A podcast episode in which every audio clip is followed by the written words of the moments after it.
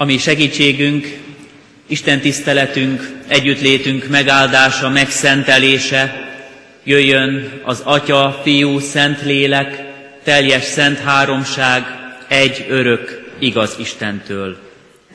Amen. Kedves testvérek, a gyülekezet most helyét elfoglalva készüljön az ige hirdetésre, és énekeljük a 470-es dicséretünket, a 470-es énekünket, annak mind az öt versét, így kezdődik dicséretünk. Úr Jézus, nézd le rám, jöjj, most le bűnömet.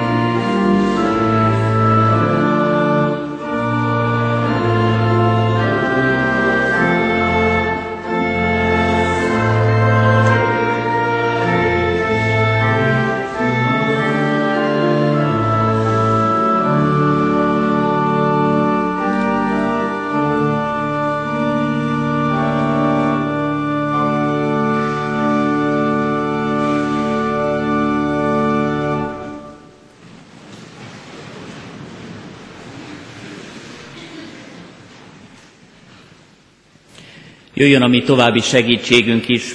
Istentől, aki mindent teremtett, fenntart és bölcsen igazgat. Amen. Kedves testvérek, hallgassuk meg Isten ígéjét. Úgy, ahogy megszólít minket, Biblia olvasó vezérfonalunk szerint a mai napra kijelölt új szövetségi ige szakaszunkban, a jelenések könyvében található 19. fejezet első tíz versében. Így szól hozzánk Isten ígéje a nevezett helyen. Ezek után hallottam, mintha nagy sokaság hatalmas hangon szólna a mennyben. Halleluja! Az üdvösség, a dicsőség és a hatalom a mi Istenünké, mert igazak és igazságosak az ő ítéletei, mert elítélte a nagy paráznát, aki paráznaságával megrontotta a földet, mert számon kérte kezéből szolgái vérét. Még egyszer mondták, halleluja, felszáll a füstje is örökkön örökké.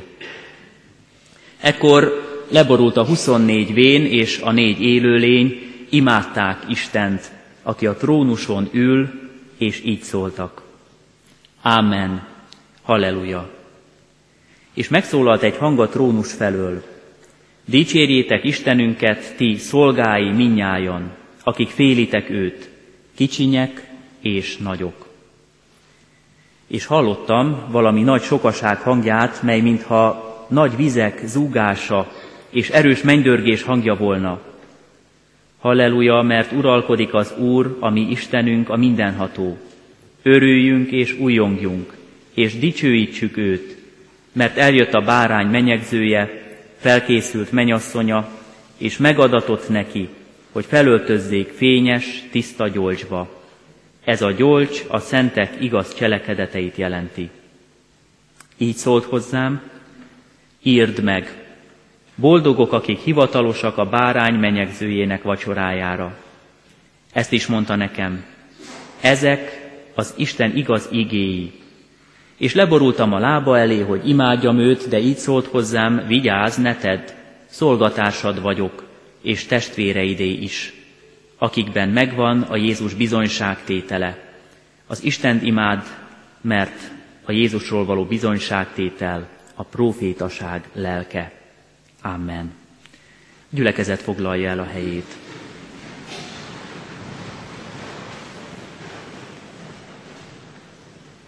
Kedves testvérek, a keresztelői keszkenőről már beszéltem és mondtam, hogy gyülekezetünk hagyománya, hogy a keszkenőt elkészíti minden megkeresztelendő gyermek számára, és ajándékba adja a családnak, és abba is belehímezzük a bárány szimbólumot, Jézus Krisztus, Isten báránya, a győztes.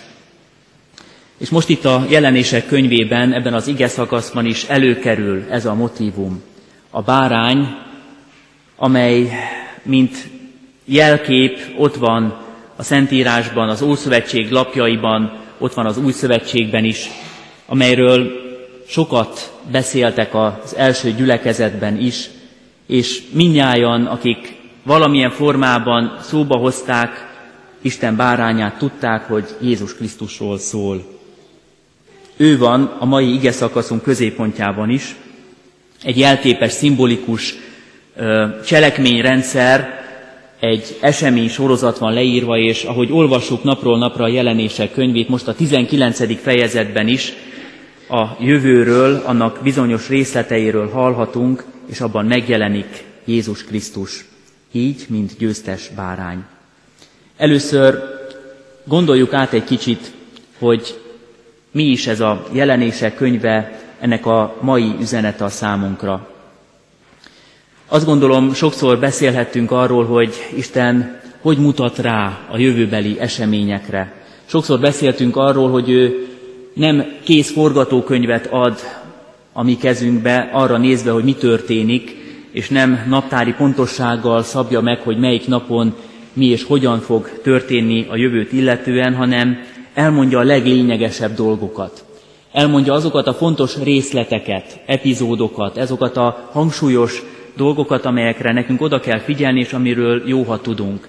És más számunkra ezek szerint nem lényeges dolgokat pedig nem emel ki és nem mond el.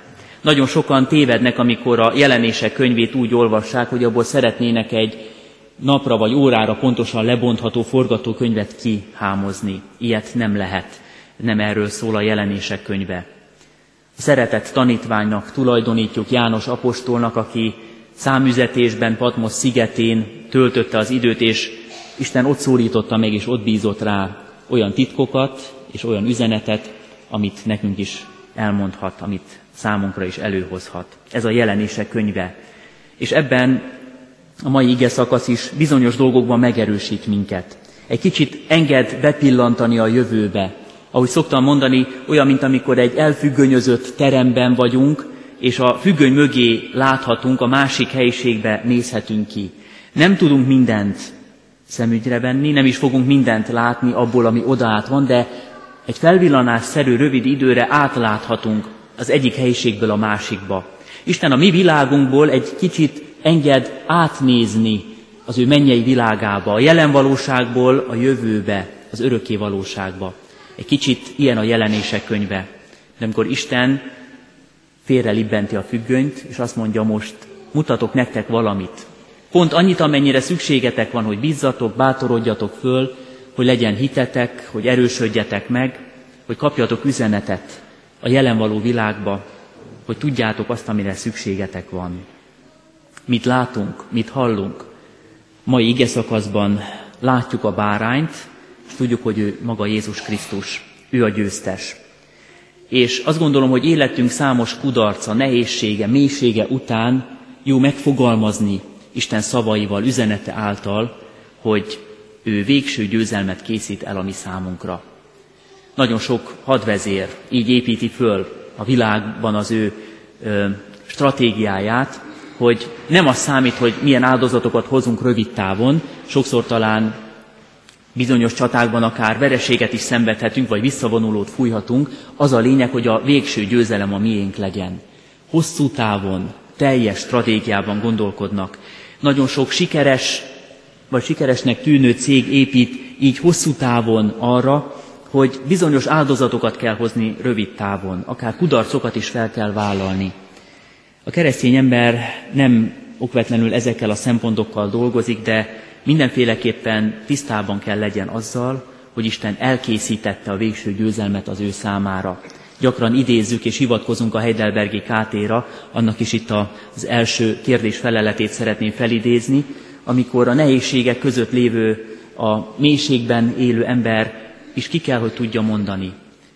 Minden hajszálat számon tart Isten, és még azt is, ami most látszólag életemben veszteség vagy kudarc, az is javamra kell, hogy szolgáljon, mert Isten úgy megőriz, hogy minden az én javamat kell, hogy szolgálja.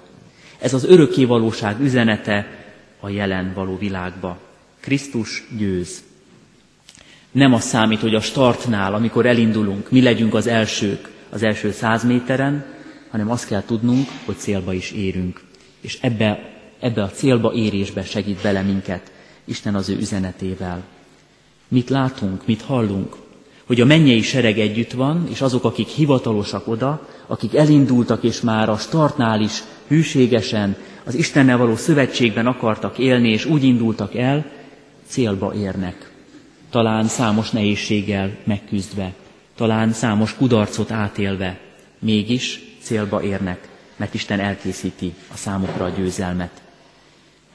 A győzelem záloga nem a mi kitartásunk, mi csak úgymond részesülhetünk Isten győzelmében hit által. Ez is egy üzenet, hogy mindazok, akik ott vannak, azért magasztalják Istent, mert ő az, aki győztes. Ő az, aki elhívott ebbe az öröm kórusba minket is, hogy részt vegyünk benne. Halljuk a kórust, ez a másik dolog, amit ki tudunk ebből a mai történetből emelni, hogy van ott egy mennyei kórus, és most ne is a szereplőkre koncentráljunk, hogy hány angyal van ott, vagy milyen különleges, furcsa, misztikus lények, hanem nézzük meg, hogy akik ott vannak, mind őszinte és igaz, közös hitben vannak együtt. Ez a dicsőítés ugyanis, ami ott elhangzik, egy győzelmi és magasztaló ének. És az a közös vonása, hogy egy szívvel és egy lélekkel mondják ki. Remélem most nincs olyan sok gimnazista, aki kórustag nálunk a gimnázium kórusában, és lehet, hogy nem is érintettek ebben. Tudom, hogy nagyon sok diákot úgymond betoboroznak a mi kórusunkba is, ami nagyon jó és jól működő iskolai énekkar, és vannak olyanok, akik hát nem mindig tudnak részt venni, és nem mindig jó szívvel mennek el, akár a próbákra, akár a fellépésekre. Egészen másképp vesznek részt, akár ezek a diákok, akár mi az élet számos programjában, ahová bele vagyunk kényszerítve.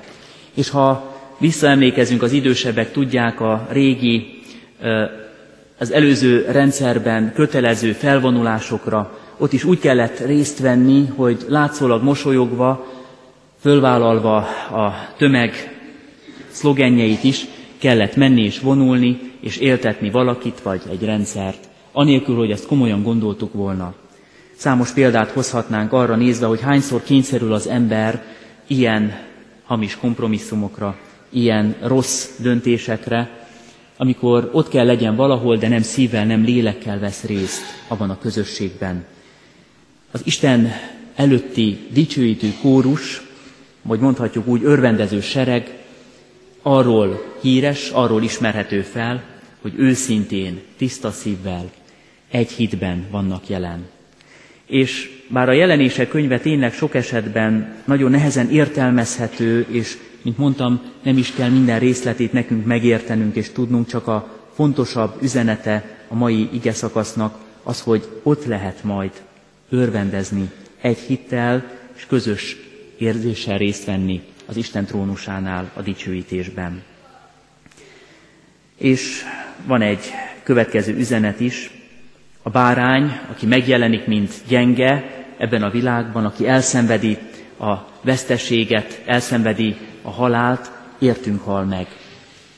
Így jelenik meg a szimbólumrendszerben is, hogyha valaki tanulmányozza majd a régi, a reformáció korában ismét felújuló szimbólumrendszert, ott a bárányt úgy ábrázolják Jézus Krisztust, úgy viszik bele ebbe a szimbolikába, hogy az egyik lába egy kicsit föl van emelve, és a fejével hátra tekint.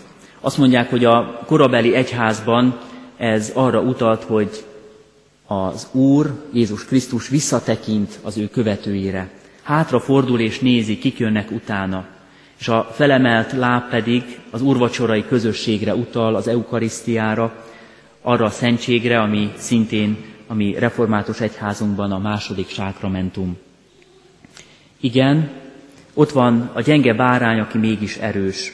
Ott van, aki elszenvedi a halált, és felvállalja, hogy mások miatt kell meghalnia, de a halálból feltámad, győztes. Ez a végkifejlet. Ez az üzenet jelenik meg a jelenések könyvében, hogy van egy szintér, ami földi szinterünk, ami tele van sok-sok nehézséggel, kudarccal, de áthallatszik ide Isten mennyei kórusa. Egy picit beleláthatunk a mennyei szintérbe, a mennyei világba. És azt láthatjuk, hogy igen, ott Isten győztes, és azt hallhatjuk, hogy ott azok, akik kitartanak és hitben megállnak, azok szintén ebben a győztes kórusban, ebben a közösségben vehetnek majd részt. Erre szól a meghívás. Ez a következő üzenete a mi ige szakaszunknak, hogy elhív és meghív minket, ami Urunk, vele való közösségbe. Itt is egy hasonlat jelenik meg, egy mennyegző hasonlata, ahová behív és elhív Isten minket, akik halljuk ezt a meghívást. Részt lehet venni ebben a közösségben, a mennyegzői örömben. Direkt nem lakodalmat mondok, mert lelkészként elég sok lakodalomba voltam hivatalos, és a szolgálataim során bizony sokszor éltem azt át, hogy egyik-másik ilyen meghívásból alig tudtam szabadulni, olyan jó volt eljönni onnan, nem azért, mintha nem szerettem volna együtt örülni az örülőkkel, de nagyon sokan méltatlanul használták ki ott a lehetőséget, és akár az italozással, akár más formában, de elég rossz példát mutattak a fiataloknak, és bizony lakodalomban lenni nem olyan nagy élmény. Inkább szeretjük mi reformátusok és keresztények a mennyegző szót használni, ebben ott van valahogy az ünnepélyesség, és ott van, ott lehet jelen az a fajta öröm, élmény, hogy Isten is hivatalos oda. Sok példát olvashatunk a Szentírásban arról, hogy Isten úgy tekint az ő népére, mint ahogy egy vőlegény a jegyesére, a menyasszonyra. Csak egy példát hozok most ide. A Máté evangéliumában olvashatjuk a 22. fejezetben, hogy a király az ő fia mennyegzőjére, esküvőjére meghívja a vendégeket azokat, akik fontosak neki, akik oda hivatalosak, de visszautasítják ezt a meghívást. Visszautasítják, mert nem akarnak részesei lenni ennek az élménynek, ennek az eseménynek. És aztán, hogy nyomatékot tegyen a király a meghívásnak, akkor még egyszer küld ezekhez a meghívottakhoz. Most már követeket, szolgákat, és nagyon méltatlanul bánnak el velük. Egyeseket elutasítanak, visszautasítanak, másokat meg is vernek, vagy, ahogy a példázat szól, Jézus így fejezi ki magát, megölnek. És a király akkor a méltatlanokat kihagyja, és olyanokat hív meg, akik ott is szeretnének lenni. Akik talán rangjuk és beosztásuk folytán nem kellene, hogy elmenjenek erre az esküvőre, de most lehetőséget kapnak arra, hogy részt vegyenek ezen a mennyegzőn, esküvőn. Igen, átélhetjük mi is az Istennel való közösségben azt az örömöt, azt a felszabadult örömöt, amiről itt a jelenések könyvében olvasunk. És a meghívással kapcsolatosan is lehet többféle reakciónk. Most én személyesen is érintett vagyok, abból kifolyólag, hogy a saját menyegzőnkre készülünk, és nagyon sok meghívót kellett kiküldenünk szóban, írásban is, az internet világában használt módon is, és jöttek a visszaigazolások, hogy igen, sokan fölvállalják, és itt akarnak lenni az esküvőnkön, és örömmel vesznek majd részt rajta.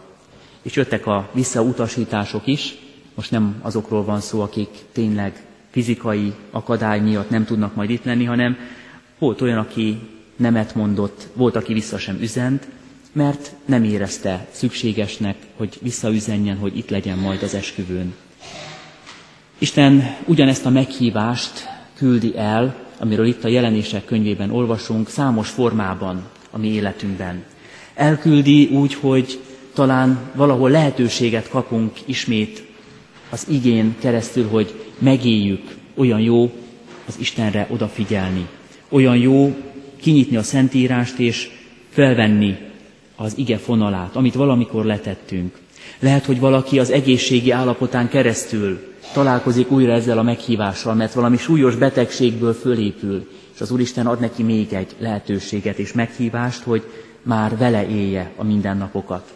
Lehet, hogy valaki számos nehézségben nem kereste Istent, de egyszer csak megszólított lett. És azt mondja, hogy igen, én ettől kezdve már újra oda akarok figyelni Isten dolgaira, vagy először, de szeretnék ezzel az Istennel beszélgetni. Sokszor, sokféle élethelyzetben tapasztalhatjuk meg, hogy Isten csak nekünk szól, csak velünk akar beszélgetni. Csak mi halljuk azt a meghívást, ami itt a jelenések könyvében olvasható. És akkor ránk is érvényes, boldogok, akik hivatalosak a bárány menyegzőjének vacsorájára. A jelenések könyvében négyszer is elhangzik ez a fajta boldog mondás. Boldogok, akik így hivatalosak Istenhez. Boldog lehetne az egész világ, hiszen a világ minden szinterén Isten bizonyítja az ő jelenlétét, bizonyítja az ő elhívását, szeretetét, azt az elkötelezettséget, hogy az embert meg akarja menteni, hogy megváltotta Jézus Krisztusban. És akkor lesz teljesé ez a boldogság, ha mi már úgy tudjuk élni a mindennapjainkat, itt és most, hogy akik beleláthattunk Isten színterébe, és belehallhattunk egy picit a mennyei kórusba, őszintén és boldogan, teljes szívvel részt is akarunk majd venni ebben a mennyei találkozóban. Ott akarunk lenni, azon a mennyegzőn, amire elhív és meghív minket a mi Urunk. Igent mondani azt jelenti, hogy elkezdjük a vele való kapcsolatot, hitben igent mondunk az ő elhívására. Elfogadni a meghívást azt jelenti, hogy a mindennapokban keressük az ő üzenetét, és bár nem fogunk tökéletesen, hibátlanul, bűn nélkül élni, mégis kérjük a megszentelést. Kérjük azt, hogy rendezze a mi dolgainkat, tisztítsa meg szívünket és gondolatainkat, és segítsen minket továbbra is, hogy jobbá váljunk, és körülöttünk a világ is. Igent mondani a meghívására azt is jelenti, amit most itt a család is tett, hogy elhozzák a gyermeket és megkeresztelik, és ígéretet és fogadalmat tesznek arra nézve, hogy már a gyermeket is, a gyermekeket is Isten hitében nevelik. És igent mondani a meghívása azt jelenti, hogy életünk végéig ki akarunk tartani Isten mellett. Ott akarunk lenni akkor is mellette, amikor talán úgy látjuk őt, mint gyenge és szenvedő bárányt, hogy majd, mert mi tudjuk, hogy így igaz, majd ott lehessünk mellette, amikor fölmutatja a győzelmi zászlót, és mint győztes úr együtt örvendezhetünk az örvendezőkkel.